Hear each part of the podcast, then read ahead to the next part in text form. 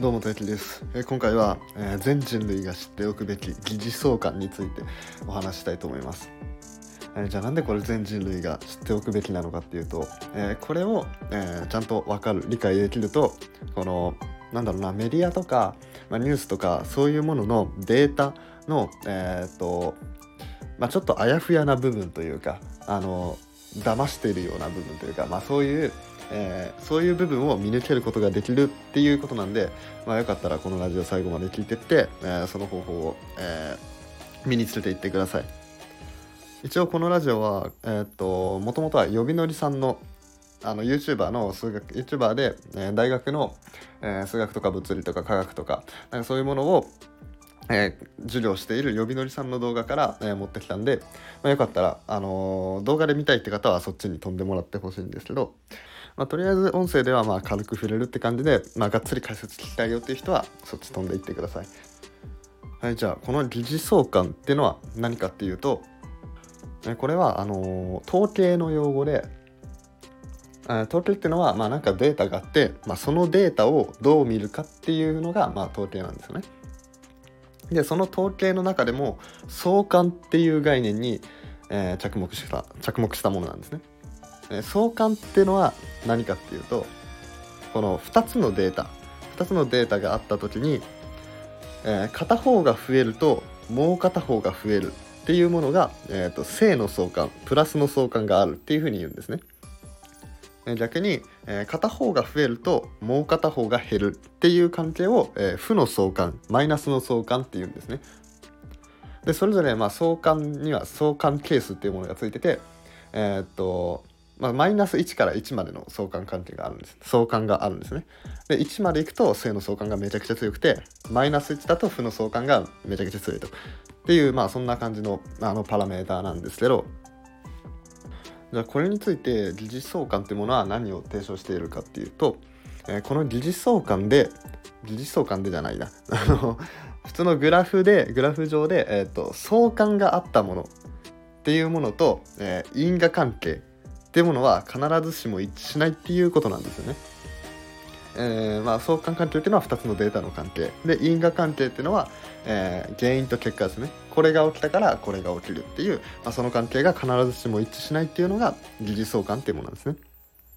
はいそれではちょっとあの YouTube の方からあのデータを、えーもらってくるんですけど あの例を出したやつを言おうと思うんですけど、えーその動画の中で説明されてたのは、えーアイスクリームの売り上げと、えー溺死の数。あの溺れて死んじゃう人の数。でこの 2, 人この2つの数が正の相関がある、まあ、正の相関があるってことは、えーアイスクリームが売れれば売れるほど溺死溺れて死んじゃう人が増えるってことなんですね。じゃあこのデータだけ見て、えー皆さんどう感じますか？えーアイスクリーム売れば売るほど溺死が減る溺死が増えてしまうんだからこれアイスクリームを売るのをやめようっていうふうに考える方もいると思うんですけどそれが一番ダメな考え方なんですね。まあ、これがあの本当に疑似相関のまんまの考え方になっていてえつまりどういうことかっていうと,、えー、とアイスの売り上げと,、えー、と溺れて死んじゃう人の数っていうのはこれ2つには、えー相関はあるけれど因果関係はないんですよね。OK ですかね。相関はあるけど因果関係がないから、えー、とアイスクリームが売れたから、えー溺死が増えたわけじゃない。まあ逆に溺死が多いからアイスクリームが売れるっていうそっちでもないと。っていうことなんですね。えそれじゃあなんで性の相関があるのかっていうことが気になると思うんですけど、まあ、それはなぜかっていうと,、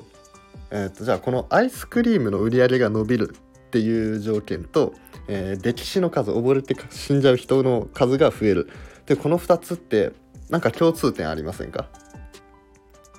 そうですね。あの気温が高い、まあ、暑いってことですよね。つまりこれ因果関係の因の部分にあるのはこの暑いっていう気温が高いっていう因があってその結果として、えー、とアイスクリームの売り上げが上がるし溺死の数も増えるっていう、え2つの結果が出てるんですね。それはもちろん相関しますわな。それは正の相関出ますがな。暑いとアイスクリーム増えるし暑いとプールとか行く人も増えるから溺死も増えるしって、まあ、それは相関になりますわなっていうふうに、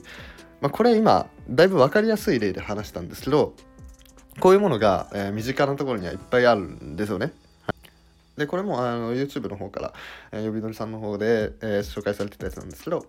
例えば、えー、ピアノを、えー、習ってる人ほど学力が高いっていう、まあ、こういうデータがあったと。でこういうデータがあったけど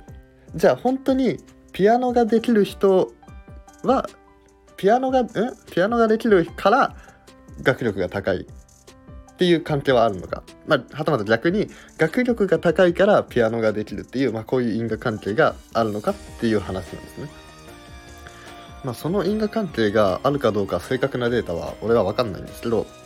まあ、仮にこれが、まあ、疑似相関だったとしたら、まあ、何かしら共通の、えー、原因があるわけですよ。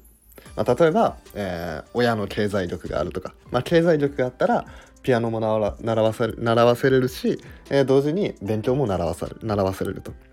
えー、経済力がなくて貧しい家庭だったら、え、習い事すらさせてもらえないと、まあ、そういうのがあったり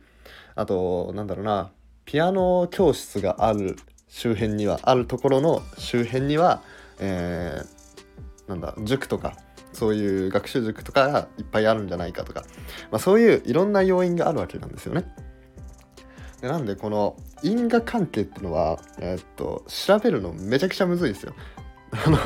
あの2つのなんか相関があったとしてもそれが因があるわけじゃないししかもその2つのデータのどっちが因でどっちががか、まあ、どっちが原因でどっちが結果かっていうのも調べるのも、えー、難しいんですね。俺好きであのメンタリストの DAIGO さんの、えー、YouTube とかたまに見たりするんですけど、